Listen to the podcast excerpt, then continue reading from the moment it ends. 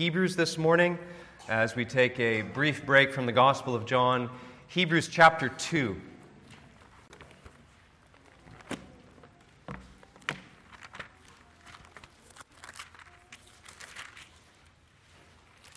Hebrews chapter 2, and we want to focus this morning on verses 14 through 18.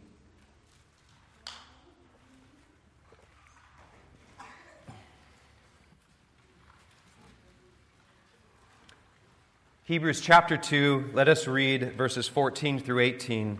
This is the Word of God.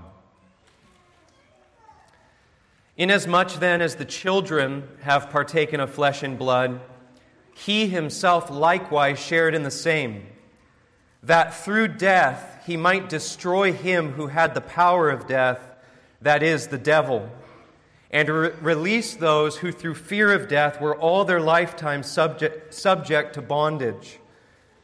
For indeed, he does not give aid to angels, but he does give aid to the seed of Abraham. Therefore, in all things he had to be made like his brethren, that he might be a merciful and faithful high priest in things pertaining to God, to make propitiation for the sins of the people. For in that he himself has suffered being tempted, he is able to aid those who are tempted. Amen. Let us unite our hearts and pray as we come to the preaching of God's word. Let us pray together.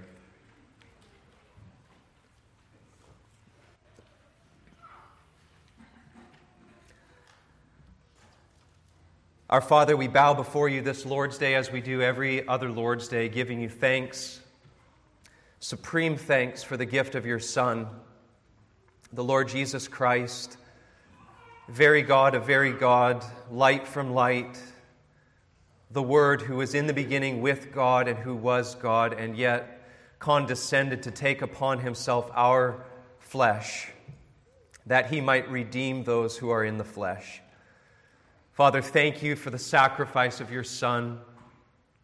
We thank you that he was made like his brethren in order that he might defeat the enemy that we are unable to defeat. That he came to destroy that which would have taken, taken us into an eternity of judgment. We thank you that He, though He died in weakness, is the victor, the victor and the one who stands in victory over the grave, the one who has conquered sin and death and hell for His people. Father, we pray that this Lord's Day we would meditate upon and glory in the glorious, magnificent reality of the incarnation that our God should become man for us and for our sakes and for our salvation. Father, we pray this morning for any who are here who are unconverted and are strangers to the gospel, who are not trusting in Christ. We pray, work by your Spirit. Work in them the way that you have worked in us bring them from spiritual death to spiritual life. Open their hearts, open their eyes, open their ears, we pray. Cause them to see their desperate need for grace and cause them to come by faith to your Son to receive it. We pray that you would draw near to all of us, encourage your people, build your church, strengthen us, and encourage our faith this day, we pray. We ask in Jesus' name. Amen. I've said it before. One of the potential dangers of quote unquote Christian holidays, if you want to call them that, like Christmas, is that they can present to us the temptation to separate things that the Bible holds inseparably together. Um, for instance, they can subconsciously put us in a rhythm where we think that we only think and sing about the incarnation around Christmas time, and we only ever think and sing about uh, the resurrection around Easter time, right? Now, they don't have to have that effect upon a church, but it is a danger that we need to be careful to guard against because the incarnation, the coming of our Lord Jesus into this world, cannot be properly celebrated apart from the cross and the resurrection. And the cross and the resurrection cannot be properly separated without understanding the person who came into the world to accomplish that work.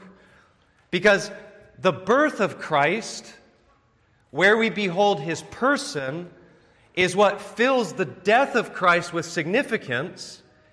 And the death of Christ, his work, is what explains the purpose of his birth. And that's why I, we always try to make it a point that on Christmas we don't just sing the traditional Christmas hymns, but alongside Hark the Herald Angels Sing, we also sing, There is a fountain filled with blood, drawn from Emmanuel's veins. Because we need to connect the entire ministry of the Lord Jesus in our minds and understand that the manger happened for the purpose of the cross. Jesus did not come into this world as a man merely knowing that it might be a risk that he might die, but rather he became man in order to die. And while that might be a damper on the world's shallow and sentimental views of the manger, for the Christian, that is the glory of Christmas. We sung in Hark the Herald Angels sing, Born so that man no more may die born to raise the sons of earth, born to give them second birth. How does he do all those things? By his death for us. And so the Christian looks at the manger and sees not just mere sentimentality and warm, fuzzy feelings, but the Christian sees divine love and sacrifice. And he sings joy to the world because this little child is the man of sorrows who came as one of us to give his life so that I might have life. Hebrews chapter 2, verses 14 through 18 bring these two together. They connect for us the fact of the incarnation of our Lord, the fact that he came into the world and became like his brothers, and connects that also with the purpose of his incarnation, namely freeing us from the fear of death through his own death. And so I just want to consider the passage this morning and walk through it together. Let's begin at verse 14. Verse 14 Inasmuch then as the children have partaken of flesh and blood, he himself likewise shared in the same. Okay, now I just want to, from the beginning, help us get our bearings, make sure we understand who is who in this verse. Who are we, who are we talking about? The he here, the one who he himself likewise shared in the same, is according to verse 9, the Lord Jesus Christ. He is the one who tastes death for everyone. He's, in verse 10, said to be the captain of our salvation through his suffering. So that's who the he is. The children here, when it says, inasmuch as the children sh- shared in flesh and blood, the children here is not speaking of physical children they are those of whom the writer has just spoken at length about in verse 10. They are the many sons that he brings to glory. If you look at verse 12, the Lord Jesus calls us his brothers. These are those whom God the Father determined to make his sons. That's why we're called children in this passage. We are children of the Father, brothers of the Son. But these children have a problem. Verse 15 they are in bondage to the fear of death. And they are in bondage to the fear of death because of sin, taken captive by the devil himself. And very clearly, what we have in this passage from the writer to the Hebrews is we have, on the one hand, the one singular champion, Jesus Christ, undertaking for his many destitute people to make them his brothers.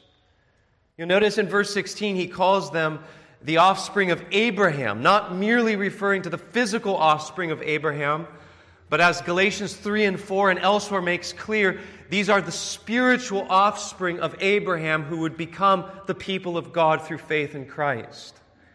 And so the writer here says, inasmuch as the children shared in flesh and blood, and that's simply a way of saying they are human, they share in the human nature. Their Redeemer too must share in flesh and blood. Look, look down at verse 17. uses even stronger language. Therefore, he had to be made like his brothers. There is a necessity of the incarnation spoken of here in this text. There, there is a, a, a sense in which Christ had to share in the nature of his people. However, we need to be clear that we don't misunderstand this necessity. It doesn't mean, when it says he had to be made like his brothers, it doesn't mean that there was some eternal obligation that God was under in which he had to send his son in the flesh to save. Okay? That would be a mistake if we understood this necessity that way. That would deny God's freedom to have mercy upon whom he will have mercy. God could have, if he had so pleased, he could have, in his justice, left Adam and all of his posterity to the terrifying penalty of their sin and not saved a single human being. And that would have been perfectly just of God. And, Christian, you know that. The incarnation was not obligatory in the sense that God had to do it. And in fact, to give us a reminder of that, the angels are mentioned in verse 16, if you look down. He says that he does not give aid to angels, but rather to the children of Abraham. And, brothers and sisters, that's a reminder to us that when Adam fell in the garden and Eve fell, we weren't the only creature who fell. There is also a whole host of angels who were once holy who also rebelled against God. And to display this very point that grace is owed to nobody, God determined not to save a single angel. And instead, the author to Hebrews says he sends a redeemer to take on flesh and blood to, take, to help the children of Abraham. Matthew Henry says Christ never designed to be the savior of the fallen angels. As their tree fell, so it lies and will lie to eternity. When the writer says here he had to be made like his brothers, he means after God, in his freedom, decreed that he would show mercy to the children of Abraham, it means this is how it had to be accomplished. This is how it had to be done. The Son of God must share in their nature in order to redeem their nature, in order to lift it to the heights of his throne. Now, Christian, appreciate that for, the, uh, for a moment. This is Christmas Day, a day in which we particularly probably are thinking about the incarnation of the Lord Jesus Christ. And it can become so easy for us to let this central truth of our faith become common to us. Listen to the, the Nicene Creed and how it captures the, the glory of the incarnation. It begins by describing the pre incarnate glory and the equality of the Son with the Father. The Nicene Creed says, We believe in one Lord Jesus Christ, the only Son of God, begotten from the Father before all ages, God from God, light from light, very God from very God, begotten, not made, of the same essence as the Father. Through him all things were made. And then it says this for us and for our salvation, he came down from heaven. And by the Holy Spirit was incarnate of the Virgin Mary and became man. Brothers and sisters, the conception of the Lord Jesus Christ and the birth of the Lord Jesus Christ is no ordinary conception or birth. It, it never happened before, it will never be repeated again. The incarnation of Christ, the conception of the Messiah, is nothing less than the eternal Son of God who is eternally with the Father, equal with the Father, coming down to partake of our nature, condescending to us in our state. Think about it, Christian. Who of us can say we decided to partake in the human nature? None of us can say that because to decide to partake of the human nature, you would have had to first exist to make that decision. But the Savior that the writer to the Hebrews here is describing is one who existed prior to his sharing in flesh and blood. He is the one, according to John 1, who was in the beginning with God and was God, and yet chose to come down from heaven for us. You can glance back at chapter 1, verse 10 of Hebrews, in which the author quotes Psalm 102 and applies it to the Son in which Psalm 102 says, Your throne, O God, is forever and ever. You, Lord, speaking of the Son, in the beginning laid the foundations of the earth, and the heavens are the work of your hands. So, Christian, that one described in chapter 1, the one who made the heavens and the earth and all that is in them, the one who tells the seas its boundary, that one, without giving up an iota of his divinity, is made like us, humbles himself, taking the form of a servant and being found in the likeness of men. As Wesley put it in one of his hymns, our God contracted to a span, incomprehensibly made man. What does it mean that he became like us? It means many things. I'm going to mention two here.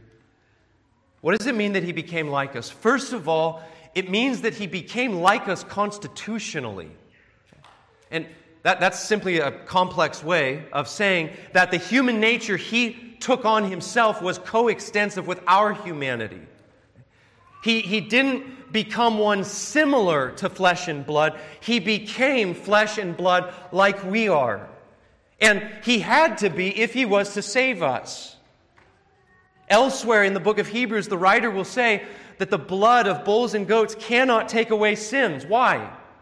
Why can't the blood of animals take away sins? It's because an animal cannot take the place of a man. In order to redeem our entire humanity, Christ had to become like us in every respect without sin. Which means when he came into the world, he assumed a real human body a human soul, a human mind, human will, human emotions, human limitations. Gregory of Nazianzus said, That which is not assumed by Christ is not healed by Christ. And what he meant by that is that if Christ is only partially like me, if there are, only some points of overlap and similarity, then Christ can at best only redeem those parts of me which he shares with me. But the problem with that is that I don't need a partial Christ. I need a whole Christ for the whole man and the whole soul because our fall in Adam was a whole fall. And everything that was perverted and tainted by sin, we now need in Christ one who redeems every part. We need one who is like us in every respect, who can live as one of us, being the perfectly obedient son that Adam should have been and that I should have been, so that he can then offer up his sinless life as a sacrifice, as one of us, for us, bearing the curse of God that we deserve for our sins. This is where, this is where the Christmas card sentimentality of the little baby in the manger falls short of the gospel. The incarnation is not just a sentimental moment when God came to give us fuzzy, warm feelings. The incarnation is good news because it is the beginning of a divine rescue mission a rescue mission that culminates in the death of the rescuer. Sinner, if you're here and you're not trusting Christ, I don't know where you are, you might be just objectively opposed to all things Christian. You might be on the fence. You're not sure what to think about Christ. Either way, if you are not trusting Christ, you are outside of Christ. And you need to understand, you, just like I, you have a debt that you owe to God. God said to Adam, our first father in the garden, Adam, if you obey, you will be blessed forever. And if you disobey, you will be cursed forever. Dying, God said, you shall surely die if you disobey Adam. Because the wages of sin is death. That is what our sin requires God give us is death. And that is the reason we are born into this world dying because we are born into this world sinners in Adam. And as our physical bodies deteriorate, slowly making their way towards the grave where we will one day lie, it is a reminder to us day by day that the wrath of God is coming for sinners. And there is a death worse than physical death that will swallow me up if I do not get rid of this burden of sin that is upon my back and upon your back. And the payment of that debt, the removal of that burden of sin from the sinner's back, is what the remainder of this passage is about. Picking up again from verse 14, just to keep the flow of the sentence. Inasmuch then as the children have partaken of flesh and blood, he himself likewise shared in the same that. Okay, that's a very important word. That means this is the purpose. This is the this is the what the incarnation was for. That through death, that is his own death, he might destroy him who had the power of death, that is the devil, and release those who through fear of death were all their lifetime subject to bondage. My friend and Christian, we need to understand this. Just as the birth of the Messiah was something that will never be repeated again and is in a, in a class all by itself, so also the death of Messiah is a death that accomplished something that the world will never see accomplished again. His was the only death that was not a defeat, but rather victory. Notice how the writer describes his death. It's not described as a life lost, but of death destroyed. For every sinner, we all know this death is a powerful enemy. Death has claim on us because we have sin. Not so with Christ. Christ stands in a category all by himself, and death has no claim over Christ because sin has no claim over Christ. Jesus says in John 14 30, as he's about to make his way towards Calvary, he says, The ruler of this world is coming. Speaking of the devil. And the very next words out of the Lord Jesus' mouth are, He has no claim on me. Jesus says in John 10 18, No one takes my life from me. I lay it down of my own accord. I have authority to lay it down, and I have authority to take it up again. Death had no natural claim upon Christ because he was without sin. He underwent death, not succumbing to it, but he gave himself to death in order that he might then tear the bars off of death and set the captives free. What does he mean here when he says, when he ascribes to the devil the power of death? He says that the Son came to destroy him who had the power of death, that is, the devil. That doesn't mean that the devil possesses the, the power of death. Uh, excuse me, it doesn't mean that the devil possesses the power of death ultimately, as though God and the devil are kind of two equal, vying fighting parties kind of dueling it out over who has the power of death. When it says that the devil has the power of death, we should understand it in this sense that the devil has power to wield our sins against us, and he accuses us before God in order to hold us captive to the fear of death. The Satan, uh, uh the devil, wields the reality of our sin and the reality of God's condemning justice in order to torment us. That's what the writer's getting at when he speaks of us being freed from a lifetime long bondage to the fear of death.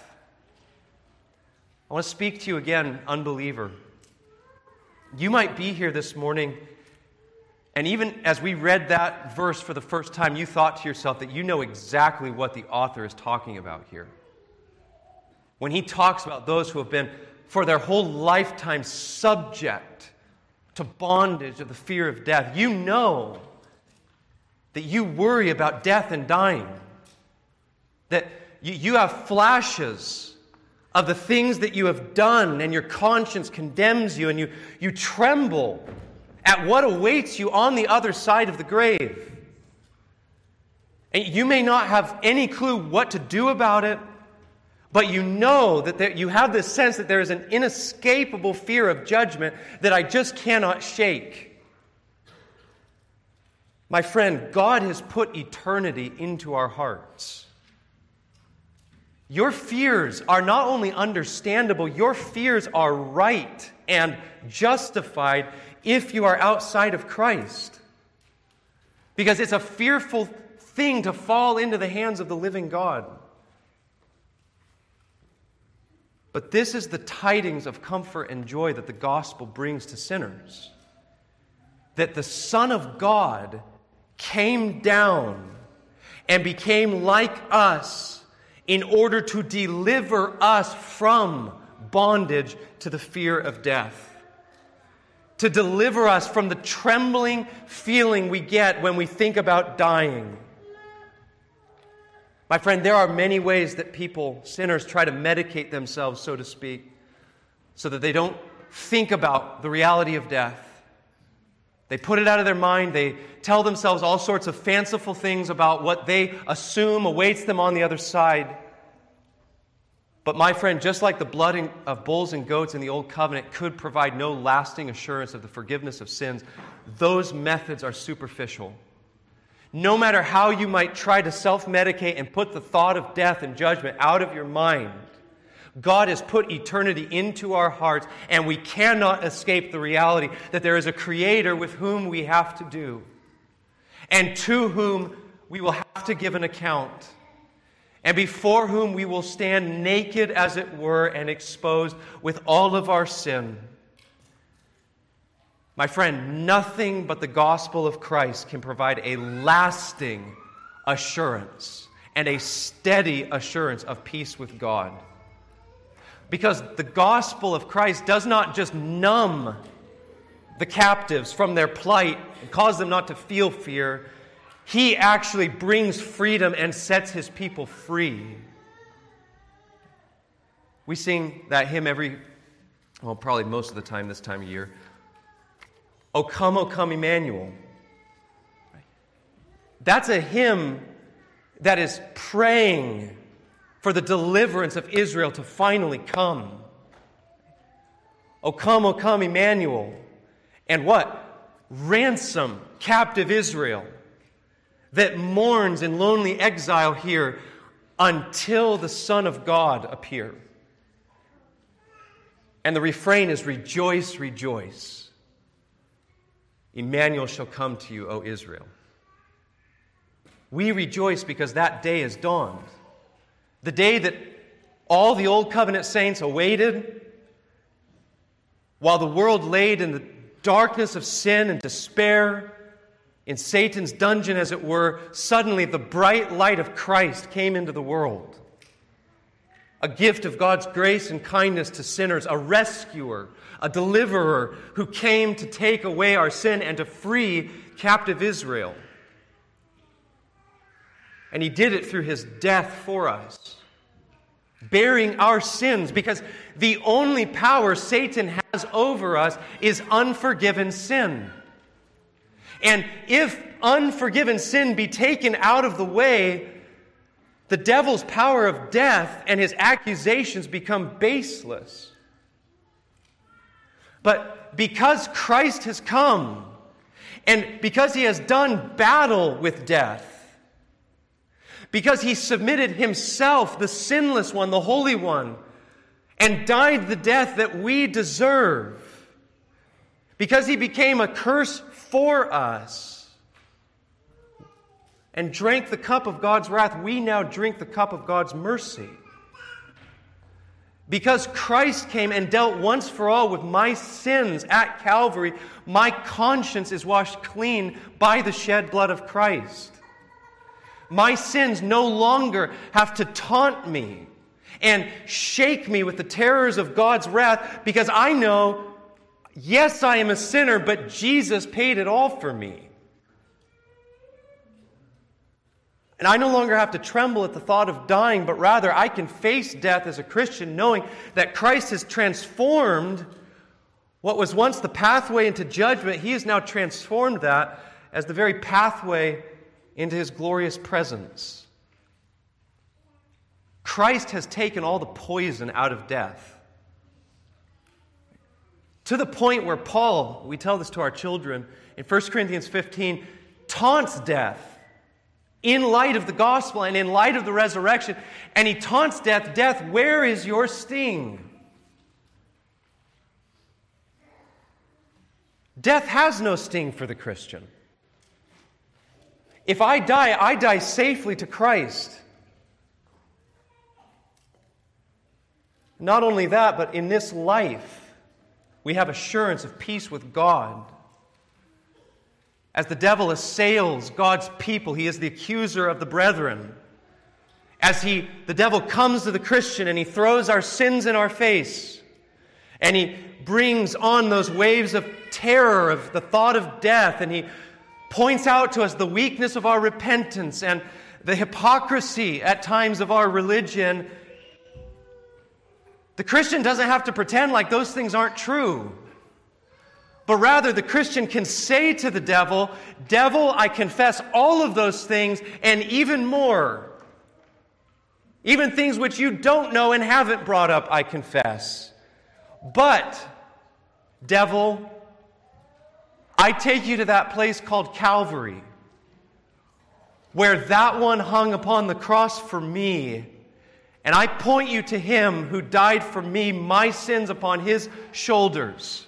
And I show you, devil, that yes, I am guilty of all you are saying, but my sins are no longer my own. They have been taken by him. And because he is my priest who died and intercedes at God's right hand, you, Satan, have no hold on me. And so, devil, go satisfy yourself with a look at that man who entered the gloomy dungeon of death for me, but then tore the bars off of death as proof that he was justified before God the Father, and therefore, devil, I too in him am justified before God. Christian, that, that's the assurance the gospel of Christ gives to the Christian. We can face death with confidence, and we can face life and the assailments of the devil with assurance because we know that God now looks at me as he looks upon Christ. The Father has been propitiated, and his countenance towards me is now nothing but one of an ever loving Father. I think it was Luther who said that when the devil comes and tells me what a sinner I am, he gives me great comfort. Because when he says that, I remember that Christ Jesus came into the world to, to save sinners. My friend, you don't, if you're outside of Christ, be honest, you don't have that kind of assurance, do you? What are you hoping in? What are you trusting in to be made with, right with God? What, what is it that you think is going to bring your eternal, never dying soul safely into the presence of your Creator? Is it your religion? The mere outward form of religion saves no one. You can be here, you can be here not only on Christmas, you can be here every other Sunday of the year and not be a genuine Christian who's been born from above by the Spirit of God. Is it your good works? What is it about your sin stained works? No matter how decent you might think they are compared to other people's works, what is it about those works that make you prefer them to Christ's perfect and impeccable works? The clear teaching of Scripture is there is but one person in this whole world with which God is pleased. And it's not you and it's not me, it is His Son. And heaven is not filled with good people who were squeaky clean and held their life together in some external sense. Heaven is filled with people who knew their own unrighteousness and fled to the cross of Christ as their only hope. And so, my friend who's not a Christian, throw your lot in with that group. Throw your lot in with the group that owns, with the Apostle Paul, wretched man that I am, who will deliver me from this body of death? And then, would to God that you would cry out with the next breath, Thanks be to God through our Lord Jesus Christ. But lastly, as we come to a close, the blessings go even further in verses 17 and 18. The Christian now also possesses Christ forevermore as his faithful and merciful high priest in things pertaining to God. Look at verse 18 and notice the glorious present tense of the verb is. He writes, For in that he himself has suffered being tempted, he is able, present tense, to aid those who are tempted. That's, that's the resurrection and the ascension assumed in that present tense verb. That the one who died and was tempted and suffered that one has risen and ascended and now is able to give aid to those who are, t- are tempted. If you know the book of Hebrews, you know that that is in direct contrast to the temporary shadows of the Old Covenant priesthood. In the Old Covenant, when the high priest died, he ceased to be high priest for the people. Right? That was it. The high priest dies, he's replaced by another, on and on and on. That went in Israel's history. Contrasted with that, this new and better covenant, built on better promises with a better high priest, he comes into the world and he offers not just the ordinary blood of bulls and goats like everyone else did. He offers his own sinless body and blood, dying once for all for the sins of his people. And that's not the end of his ministry like it would have been with all the old covenant priests. When he dies, that was the completion of the first part of his ministry.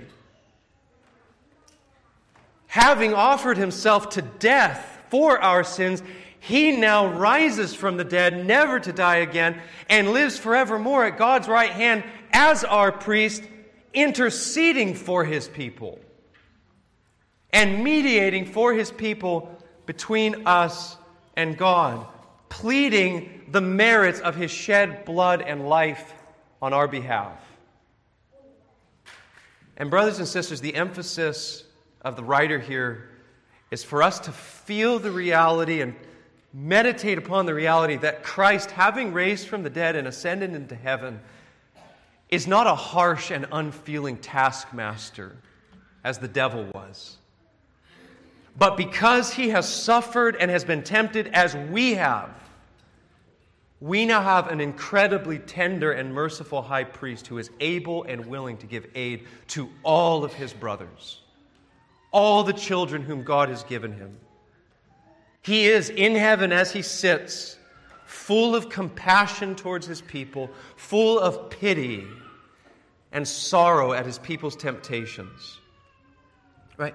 We, we understand that even from our own, our own experience. Oftentimes, the only thing that can teach us to be sympathetic towards the sufferings of others and to um, have compassion on others, oftentimes the only thing that really teaches us that is when God in His providence causes us to suffer ourselves. And I can testify of that. I'm sure you can. I can think back on times in my life where I was almost completely unsympathetic and just uncaring towards people whom I should have absolutely been sympathetic towards. And what it took was God causing me to go through something similar to realize I absolutely did not deal with my brother or my sister in love. But here's the point that's a, that's a merely human level.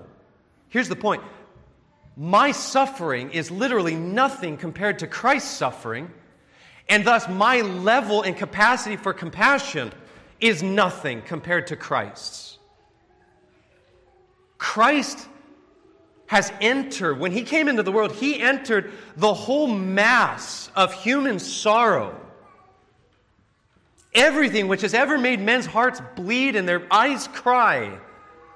In Christ, the God man, were gathered every form of pain, every misery, every weariness, every burden, every satanic temptation that could be assailed towards the human spirit. Never has sorrow plagued such a person. Never has the devil assailed so attentively any person as he did the Lord Jesus Christ. And yet he is our victor who resisted to the point of death. And now, as the victor sitting in heaven, there is no suffering soul of his brethren upon earth who can ever say or ever has to say that this thing I have to bear on my own because this is something that my Lord Jesus knows nothing of. Brothers and sister, sisters, he became like his brethren in every respect, including our sufferings, so that the Christ in heaven has a heart more full of love towards his people than a thousand worlds filled with good men could possibly have.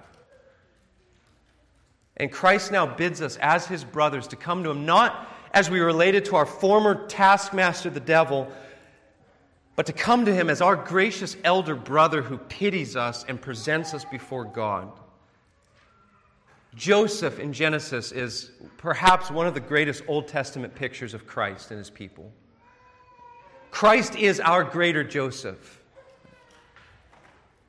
You remember Joseph's brothers, wicked brothers selling Joseph into slavery because of jealousy, putting Joseph through horrific things until God, in his providence, raises up Joseph in Egypt and in his providence brings all of his brothers to bow down before Joseph. And as they realize who it is that they're bowing down before, and they realize Joseph could rightly have us all executed for what we have done to him, what does Joseph do? Joseph instead weeps with them, and he begs them to know his love for them, and he showers them with good gifts. That is Christ to his people. We are those, like Joseph's brothers, we are those whose sins made the death of our Lord necessary. And he, knowing that in all of its fullness, even more than we know it, willingly undertook for us to do that and he now looks upon us and says to us that he wants us not to cower before him as a judge who holds a sword over our neck, but he wants us to relate to him as our elder brother who cares and loves and pities his brothers. And he says to his people, If I have loved you to the extent of giving my life for you, will I not love you in interceding for you and giving you the aid you need? He says to his people, Come to me for grace. Christian, this is the, the good news of the, the manger. The baby that was born was born to die. And not only to die, but to rise and intercede for us to his Father. Christian, worship this Christ. Bow down before this Christ. Love this Christ. Make your life a testimony to this Christ. If you're here and you're not a Christian, I want to speak to you one final time. Just as we have come to believe in Christ, this same Christ bids you now from heaven through his word and through the preaching of the gospel, he bids you come to him. The gospel is not only for God's people to build them up and strengthen them, it is that. It also is a divine message to you Before you go into the grave and meet God in judgment, God is saying to you, declare amnesty and put down the weapons of unbelief and hatred and come to the light of Christ and receive his mercy and his kindness. My friend, if you're here, you are a sinner, you have a conscience God has given you, and he has put eternity into your heart. Try as you might to suppress that, you cannot fully succeed. And the God who made you and will judge you says to you, you can be saved and pardoned from all of your guilt, past, present, and future. Right now, this day, your sins, though they be as scarlet, they can be washed whiter than snow. Why would you decline him?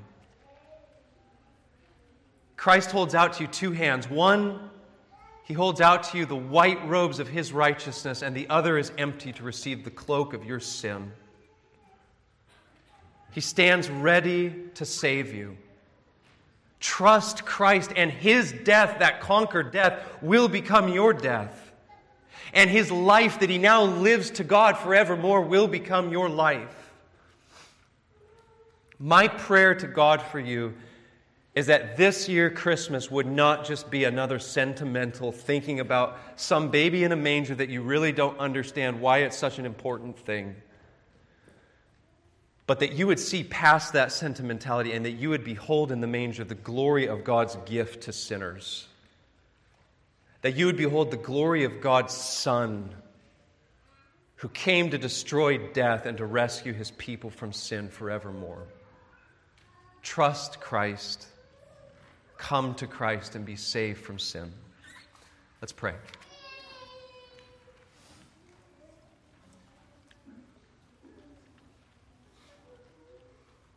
Father, bless your word to our hearts, we pray. Thank you that he who is very God of very God,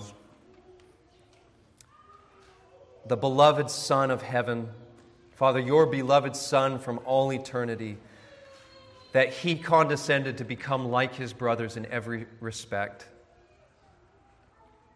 being like us in our nature becoming like us in our sufferings and our afflictions, in order that he might, through his suffering, purchase for us eternal life, and that he might be to his people for all eternity that great and gracious high priest that we need forevermore. Father, write these things on our hearts. We pray that we would serve Christ. Let that be the response of our hearts to, this, to these words. May we be humbled, may we be thankful, and may we respond in such a way that we would live our lives in a way that is a sacrifice to this Christ. That we may offer ourselves living sacrifices that are acceptable to you for His sake.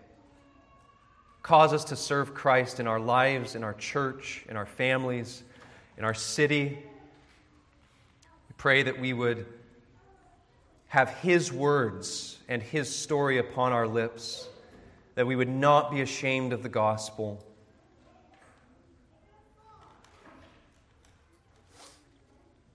Father, thank you for your mercies to us. Be with us as your people. Work in the hearts of those who do not know you, we pray. We ask these things in Christ's name. Amen. Please stand.